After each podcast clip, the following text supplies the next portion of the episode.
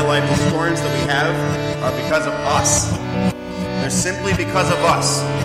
We're suffering from financial consequences because we were foolish. We're suffering from relational consequences because we were foolish. Sometimes the storms that God heaps in our lives are because of us, and we cannot blame those on anyone else. Why does He give them to us? Because we messed up and He's calling us back.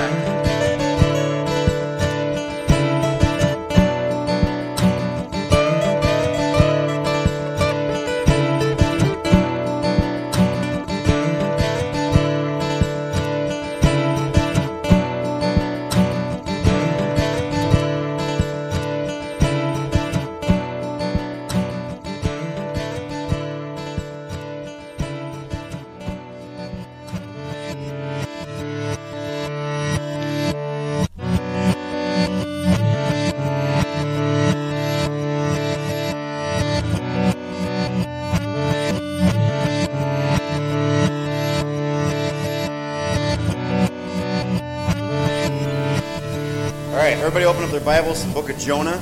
Jonah in chapter 1. Jonah chapter 1, we're going to do verses 4 to 6 today. Verses 4 to 6. Again, we've been making kind of slow progress through the book of Jonah, and that's intentional. Today's sermon is called The Storm. The Storm. Uh, whenever I put these little videos up in the beginning, they always have a couple questions. Those are meant to be kind of hook questions to get everyone thinking about where we're heading in the sermon today, to kind of give us some rungs on the ladder to hang on to as we're hopping into God's Word. So before we start reading, let's just bow our heads one more time and just pray and ask God to help us. God, we need you. We need you this hour. We declare our need of you to reveal your truth to us, to take this word and to apply it to our hearts, that you might change us into the people you've called us to be, that you might form us into the image of your dear Son, Jesus. We ask you would do this, that you would remove any hindrances that we've placed in the way, and that, Father, you would soften our hearts, that they may be as wax in your hands. We thank you for this. In Jesus' name, all God's people said, Amen. Now the word of the Lord came to Jonah, the son of Amittai, saying, Arise, go to Nineveh, that great city, and call out against it, for their evil has come up before me. But Jonah rose to flee to Tarshish from the presence of the Lord. He went down to Joppa and found a ship going to Tarshish, so he paid the fare and went down into it to go with them to Tarshish, away from the presence of the Lord. But the Lord hurled a great wind upon the sea, and there was a mighty tempest on the sea so that the ship threatened to break up. Then the mariners were afraid, and each cried out to his God. And they hurled the cargo that was in the ship into the sea to lighten it for them. But Jonah had gone down into the inner part of the ship and had lain down and was fast asleep. So the captain came and said to him, What do you mean, you sleeper? Arise, call out to your God. Perhaps the God will give a thought to us that we may not perish. Remember, I had a challenge that I set before everyone. Remember, three weeks ago now. Every single day for 12 weeks, everyone is going to read through the book of Jonah every single day. That's my challenge. And I told everyone that it was going to change your lives. And to change our lives, the first place God has to start is our minds. That's the path to our heart. So uh, I pray that everyone's having their minds changed about things. I know from some people that I've had conversations with, some things are sticking out to them from this book that they did not see before because we're continually reading and we're trusting that God is going to open our eyes to these things. The other thing that I placed before everyone is a, another challenge that we were going to memorize this verse together, this half of the verse, before we're done with this 12 week series. So, the way we've been doing it, and we'll continue to do it, is I'm going to read what's in the black, and then all together we're going to read what's in the red. Everyone got me? Jonah 4 2b For I knew that you are a gracious God and merciful, slow to anger, and abounding in steadfast love, and relenting from disaster. There's a sermon in those words. Where do we get? There's a big sermon just in those words alone. It tells us so so much about God. I want everyone to have this framework in their heads going into any sermon we have on Jonah. This is who Jonah knows God to be. He knows this is who God is. I want to just pick through really quickly just the verses. We're going to go through this. But the Lord hurled a great wind upon the sea, and there was a mighty tempest on the seas, so that the ship threatened to break up. Then the mariners were afraid, and each cried out to his God. And they hurled the cargo that was in the ship into the sea to lighten it for them. But Jonah had gone down into the inner part of the ship, and had lain down and was fast asleep. So the captain came and said to them, what do you mean, you sleeper? Said to him, excuse me. Arise and call out to your God. Perhaps the God will give a thought to us that we may not perish. There was a young boy that was waiting after church for his family. So the pastor saw him standing around and struck up a conversation with him. Since the boy had just come from Sunday school, the pastor decided to ask him some questions to determine just how much the children were learning there. He said, Young man, if you can tell me something that God can do, I'll give you a big, shiny apple. Thoughtfully, the boy replied, Sir, if you can tell me something God can't do you to, I'll give you an entire box of apples. I just issued the same challenge to these kids in the back there. I said, if you all listen and you pay attention and you can answer me a question to show you that, show me that you paid attention, I have a prize for you. So now they all have their listening ears on and they are ready to roll. Is God truly powerful? God is truly powerful. H.G. Wells once said, If I thought there was an omnipotent God who looked down on the battles and deaths and all the waste and horror of this war, able to prevent these things, doing them to amuse himself, I would spit in his empty face. Many people struggle with the idea of God's omnipotence. Many people do. Many outside the church struggle with this every single day. We question ourselves sometimes. Uh, why, if God is all powerful, would he allow this? He responds immediately, and sometimes it seems as though our prayers are bouncing off the ceiling. You ever get that? Sometimes you pray and it's like immediate answer, wow, there it is. And sometimes you pray and it's like, are you even hearing me? How do we answer a world that is continually questioning our faith on the basis of God's omnipotence? So they're continually saying, How can you believe this if God allows this? We hear things like, well, if God was really all powerful, why did he do nothing to stop the slaughter of millions of Jews? Everyone in here has heard that argument in some form.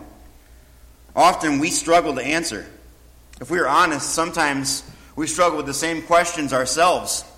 Why did he choose to take my family member when he could have left them? Why am I facing cancer now? Why am I sick in this way? Why am I broke in this way? Why did I lose my job? These are honest struggles. And you and I need more than anything the truth in times like that. We need to have the truth set right before us, something that we can focus on, something that we can digest and have run through our hearts. And what I don't mean is the little cards that say, Remember, God loves you. As nice as these are, they tell you really nothing substantial when you are in a time of need. And I also don't mean the little bracelets that say, What would Jesus do? Don't worry, I've made my week of loss because of my bracelet. All God's people knows, uh, they, we all know that that does not work. Not in our struggles. We need truth that we can stand on. A truth that goes way beyond our what would Jesus do bracelets. A truth that goes beyond the little card that says Jesus loves you. We need a truth that we can stand on. Why? Because what we know as truth shapes our worldview and determines how we will respond to suffering. Because every single one of us, every single day, responds to suffering.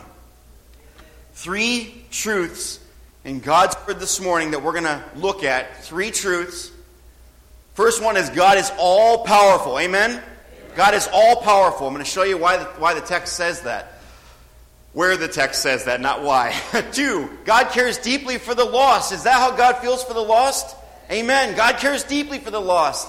And lastly, God takes sin seriously. I should have put very seriously because the severity of sin, how seriously God takes sin, is much more than we do. So let's look at these thoughts. There are three thoughts here God is all powerful, God cares deeply for the lost, and God takes sin seriously. First one God is all powerful. God is all powerful. But the Lord hurled a great wind upon the sea, and there was a mighty tempest on the sea, so that the ship threatened to break up. This truth is challenged by our opponents all the time. All the time. If God was so strong, then, and uh, the honest truth is, I just want to say by way of reminder, we struggle with this truth as well. This truth is challenged, I would even go so far as to say, more within our own hearts than by opponents to us. We struggle sometimes more with the fact, God, if you are, then why? Then we have to answer that to our opponents. You and I question God's omnipotence way more than we want to admit. When we desire to sin, when that desire is before us to do something that we know God would not have us do, when that is the desire of our hearts, we think some way and somehow we can slip one by. We think somehow, surely God won't see this one. Or because of the thing that I did yesterday, God will just cancel this thing out.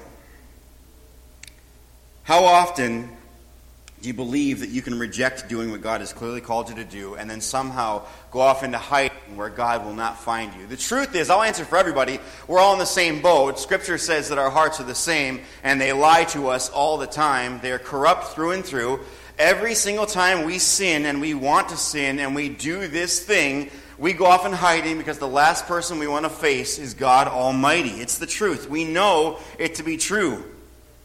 Jonah wanted to flee from God's presence. So he hops aboard a ship going in the opposite direction, not only the opposite direction, to the other end of the known world of the time. He pays a very expensive fare, at least we can imagine by how far the ship was going, to get away from God's presence. Understand that Jonah's mission that he had set out to go on was to get away from God.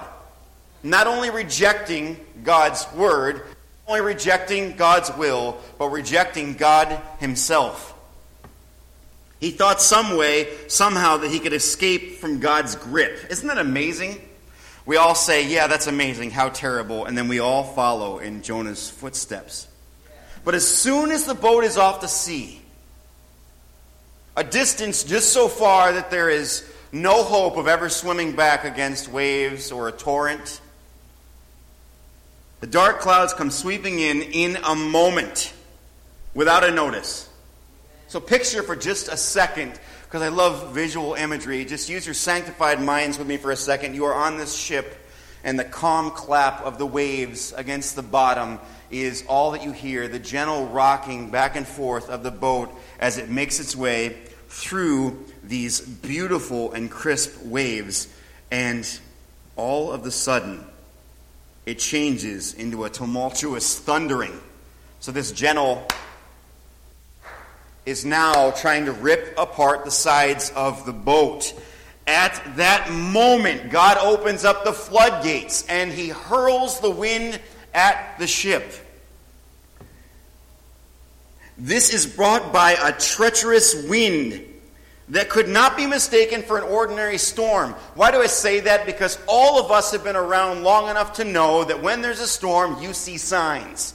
You're outside mowing your lawn, and all of a sudden the wind starts to pick up a little bit, and the sky starts to get a little darker. You know it's time to put it away and go inside. You know it's time to get away from the weather that it's on its way. It's the same thing for sailors. They know the signs to look for, they know when they are safe, and they know when to button down the hatch because they are not. We know because the clouds steadily change, and this is what these men would have expected. Clouds suddenly change the perfect sky into darkness. Slowly, gusts of wind will begin to increase in strength, and the rain will usually pick up gradually, not in this storm. I have this storm in front of you. That's not what we see here. If God wanted us to believe anything different than what he put here, he would have put it here, but he didn't. But the Lord hurled a great wind upon the sea. This is no moment's notice. This is they are going along on their merry way, and all of the sudden does not say at all. They are confronted by this storm. And to the sailors, it is as if this storm was hurled upon them. It's in an instant. Scripture tells us plainly and clearly that this storm was hurled by God. I love that word, hurled. I want everyone to notice a very extremely important point here. For those that have been reading through the book of Jonah every single day, I'm going to point out something that you may not have underlined, and if you hadn't, then you definitely ought to. One word in this statement that changes everything. It's a pivotal word, it's an important word, and it's the one that all of us tend to overlook. It's the word but. It's the word but. Because it is the connective, the connecting conjunctive between the last statement and this statement. So this is important because what was Jonah doing? Jonah was running. Jonah was settled. Jonah was on his way. He was going away from the presence of the Lord. But, probably one of the most pivotal words in the entire statement, in the entire scripture here. But, Jonah was fleeing from God's presence. That was his plan. He did all he deemed necessary. He went to the dock, located the ship that was going in the opposite direction to the end of the known, the known world at the time. We don't even know where it was today. We look on the map and we have guesses, but the map covered uh, approximately 2,500 to 3,000 miles in every direction, and it wasn't on the map, so it was a good long ways away. He pays the fare, hops on, he's on his way, and then, but, but, God does something.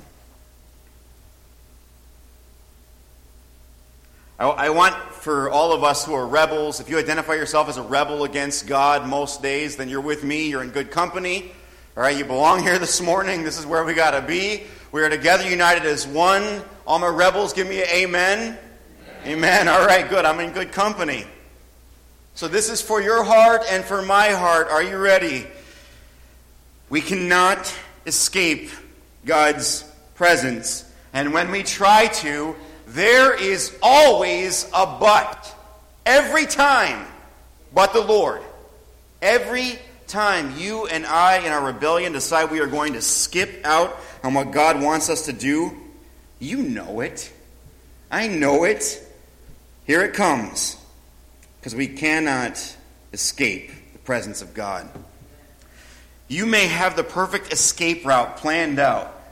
You may have messed up and you transgressed, and now I'm not going to go to church. I'm not going to read God's word. I'm not going to be around God's people. As a matter of fact, this weekend I'm going to go away to the city. I'm going to go up into a hotel room. I'm going to sit and watch TV. But God does something to stop that from happening because He loves you too much to leave you where you are. You can't escape Him. Why? Because He's all powerful and He can stop you dead in your tracks. He can stop you dead in your tracks. You don't believe me? Look at Jonah. Jonah thought he could, and we find out very quickly that he can't. He cannot escape him. Why? Because God is all powerful. This is important. Listen up, everybody. God created absolutely everything. God creates from a cell in a womb a person, which is just an amazing, beautiful, wonderful thing. From nothing, God creates everything. By His word, He calls things into being. We're told in Scripture, He calls the sun to rise, tells it when to set. He puts the stars, each one in their place. He knows the hairs on your head. Why? Because He created you. He created you. So, information like this, that God is so powerful that He has His hands in everything, should do two things for us. Number one, they are a blessing. This information to us is a blessing. Knowing that you cannot get away from God because God is all powerful, it is a blessing. Probably the greatest blessing you will experience this morning. Why? Because there is nothing that our God cannot do. Nothing. He has power to control even the weather. Does everyone see this? Jonah thinks he's going to get away, and God brings a storm against him. He has power even over the weather. Then let me ask you this what should you be praying to God that you don't? What prayers do you have that you do not ask God because you think either He can't do it or He won't do it? These big prayers that God has laid on your heart, and He wants us to ask Him for these things. Instead, we cower and we're like, no, I'm, I'm not going to pray about that. He's not going to do that anyway. He can't do that anyway. Surely He can't change the heart of this person. Surely He won't change the heart of this person. Surely He won't change my situation here if I'm willing and obedient and submissive to His will. He can control everything. Everything is His. He is sovereign. Amen? What things do you wish were different, but you don't even ever ask because you think He can't or won't? He can. He can. So not only is this information a blessing, this information is also a warning. Because there's nothing in your life that's outside of His sphere of influence. Nothing. There's no place you can go, no part of your life that He cannot touch and is not intimately involved in.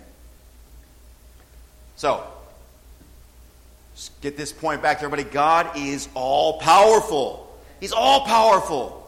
God cares deeply for the lost. Then the mariners were afraid, and each cried out to his God, and they hurled the cargo that was on the ship into the sea to lighten it for them. But Jonah had gone down into the inner part of the ship and had lain down and was fast asleep. Do you know that God cares deeply for the lost? We need to not lose focus of what this story is about. Because in Sunday school, we develop this theology that this story is all about teaching Jonah a lesson, and it's not. Jonah is not the chief character in this story. God's name is mentioned double what Jonah's is. Double. For every time we read Jonah's name, God's name is mentioned at least two times. God, the Lord. It's there. Don't believe me? Then that should be your next assignment for this week as you're reading through the book of Jonah every day. Count how many times God's name is announced. So, this story is not about Jonah's punishment for not obeying God. That is a small part of the story. The story is also not about Jonah's compassion. If this story is about Jonah gaining compassion, it is the worst story about compassion that has ever been written. It's not about Jonah's compassion. In the end of the book, we don't see a better Jonah. There's nothing that indicates that Jonah is all of a sudden better because of the circumstances that he was under. As a matter of fact, he ends with being chastised by God for not caring enough. This story is not about Jonah's compassion. The story is about God's compassion. It's about God's compassion for what is His. So, why is it about God's compassion? Remember verse 1? Now the word of the Lord came to Jonah, son of Amittai, saying, Arise, go to Nineveh, that great city, and call out against it, because their evil has come up before me. God wants Jonah to be the messenger that will bring salvation to the Ninevites. And Jonah knows that from the get go. We all read the verse together. We all read it. He knows who God is. He knows what God's capable. He knows what God can do, yet he seems to forget when he boards the ship, doesn't he? Sometimes in your life and my life, the storms that we have are because of us. They're simply because of us. We're suffering from financial consequences because we were foolish. We're suffering from relational consequences because we were foolish. Sometimes the storms that God heaps in our lives are because of us, and we cannot blame those on anyone else. Why does He give them to us? Because we messed up and He's calling us back to Him. Sometimes the storms in your life, and this is true, and I will spend the next nine weeks trying to show everyone this from Scripture, sometimes the storms in your life are not for you at all. They're meant to drive you toward a greater purpose. Sometimes we get a bad prognosis. God wants us to do something different with it than slowly fading away. Sometimes we are on our way out, and God wants us to draw others in. Sometimes we suffer so that God's glory can be seen through it. And it is only those who willingly submit to His will that get to experience this and take His gospel to people outside of that circumstance that would never understand it otherwise. He cares so deeply, so deeply. He will use you and your life and situations to lead others to Himself. Sometimes that's a direct call to go to them with the truth. Sometimes God lays that on our hearts and we ignore it and we shouldn't. Sometimes we need to go out and speak the truth and just say this is what it is. Sometimes He calls us to live it. God cares so deeply for the lost. And listen up, we should know this, if nothing else from the story. There's nothing that He is unwilling to do to make sure that it gets there. I think Jonah spends all this time in the storm and all this time in the belly of the whale so that he'll be a better person. No, that's not what God's trying to do. God wants the Ninevites to hear this message, and it is going to get there no matter what. Lastly, and most importantly, out of this entire sermon, if we take nothing else away, it should be this God takes sin seriously. Captain came and said to him, What do you mean, sleeper? Arise, call out to your God. Perhaps the God will give a thought to us that we may not perish. We toy with sin way too much. We think that we can do this and do that, and no one's paying attention. I can put on my good church clothes and skip out on this. We're wrong. This representation of sin is false. You know, the, rep- the first time that I ever heard what sin was was from a well meaning pastor, and he told me that sin is missing the mark on a target. And that is such a downplayed version of what sin truly is. What is sin? It is an offense against a holy God and nothing else missing the mark. That, that just that's like, well, I tried this week, God. I'm sorry, I failed you. That's you're not going to be able to stand there and say, well, God, I tried, but Mom, she, you know, we're not going to be able to give him that answer in the end. It's not, it's not just missing the mark. We tend to lean toward this missing the mark, and, and it's just such a poor theology. It is an offense against a holy God and nothing else. Any other definition leaves us to our imaginations of how serious our sin truly is. If you believe that every time you sin it is a grievous offense against a holy God, you will live life much, much differently. Why? Because you're afraid of him? No, because you're afraid to hurt him. If I ask for a show of hands, no one in here is going to raise their hand and say, I want to break God's heart before I go home today. No one. Because he cares for you. He knows your heart. He knows your life. He knows where you are. So we got to get this clear out in the open while we're here. God says that if you hate someone, it's the same as you murdering them. That's what he says. Hate is the same as murder. Wow.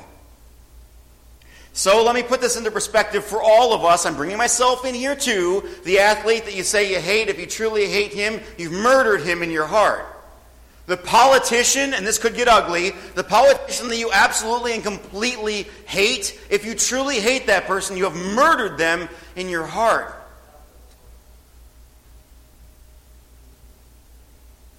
He says gossip is equal to stealing, quarreling is equal to contempt, contempt is equal to gossip and to stealing. Think about that for just a minute. A lustful eye is equal to, to adultery. When you begin to view sin as God does, you cannot treat it as missing the mark. We cannot treat it as if we're defeated. That's another thing that we say all the time. Well, I was defeated this week. No, that's not good enough. Because we all made a choice there. We all made a choice of what to do. You made two choices. I made two choices sin of omission, sin of commission. We either chose to do what God told us not to do, or we didn't do what God told us to do. Jerry Bridges said this, and it's so vitally important. It's a paragraph, bear with me. Too often we say we are defeated by this or that sin. No, we are not defeated. We are simply disobedient. It might be good if we stop using the terms victory and defeat to describe our progress in holiness. Rather, we should use the terms obedience and disobedience. When I say I am defeated by some sin, I'm slipping out from under my responsibility. I'm saying something outside of me has defeated me. But when I say that I am disobedient, that places the responsibility for my sin squarely on, say it, me. We may, in fact, be defeated, but the reason we are defeated is because we have chosen to disobey. We need to brace ourselves up and realize that we are responsible for thoughts, attitudes, and actions. We need to reckon on the fact that we died to sin's reign and that it no longer has any dominion over us, that God has united us with the risen Christ in all his power and has given us the Holy Spirit to work in us. Only as we accept our responsibility and appropriate God's provisions will we make any progress in our pursuit of holiness. Jonah sinned against God. God told him what to do. He chose to do something different. That is what the Bible calls sin. He did not do what he was told. It's a sin of commission. When you know what God wants you to do, but you do something else, you are sinning. That is a disregard for God's word and a disregard for God. And I want to point out, because some people think that God is overreacting with Jonah here, that uh, really he didn't deserve all this. Did it really have to come to this? Some people believe that this story is so far fetched it doesn't even exist. Jesus believed it exists. So here at Christian Life Church, we also believe that the story is 100% accurate. If Jesus believes it to be true, so do we. Scripture tells us what? This is the message we've heard from him and proclaimed to you that God is light, and in him is no darkness at all. God is holy. He is holy. In him there is no darkness at all. When you understand this, uh, one, one more. It says, Since it is written, You shall be holy, for I am holy. God tells us that He is holy. God is holy and God is just. So He cannot turn His blind eye to sin. If he could turn his blind eye to sin, he would not be holy. If he turned his blind, blind eye to sin, he could not be just. So God does not do this. It would be against his character. He cannot go against his character. He cannot be involved in sin. We're told this in James. He tells us to be holy like he is holy. So is God overreacting? This is a question for everyone. Is God overreacting by sending a season of peril and discomfort upon us, the rebel? All God's people said, No, He's not overreacting. Not at all.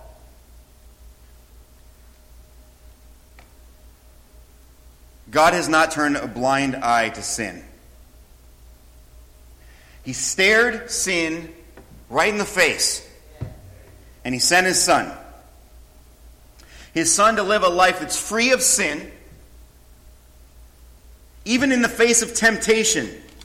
And there's not one person in here, myself included, that can make that claim. We cannot do it. Christ did. To live a rich life. Do you understand? He lived a rich life in the face of poverty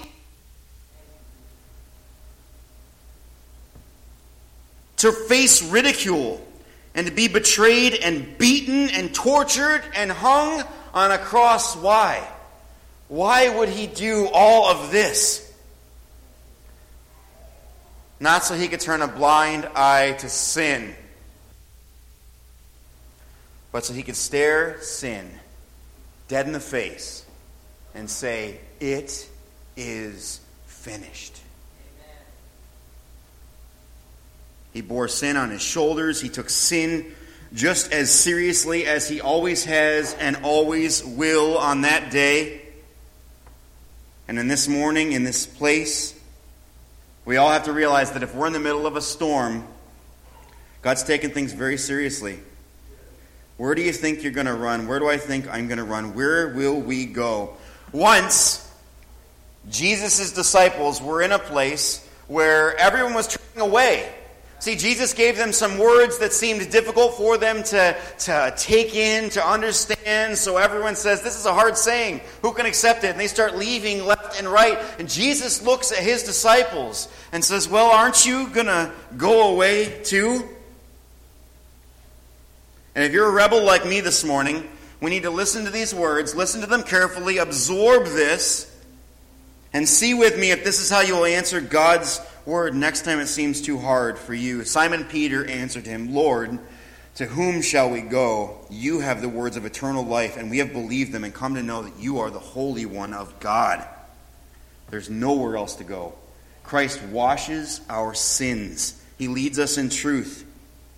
And he who has brought us through his sacrifice into an eternal relationship with our Heavenly Father wants us to experience life and experience it to its fullest. Would you just join me for a word of prayer? And we're going to sing a song in closing. God, if there is any wicked way inside any one of us, reveal it. If there are things in your word we are running from, stop our running. Stop us dead in our tracks. If we would be your messengers to someone close, reveal it and give us strength to follow you. God, we thank you for your goodness and Christ's display of perfect obedience on the cross. And ask that you would use this to change us, that we might follow him. In Jesus' name we pray. All God's people said,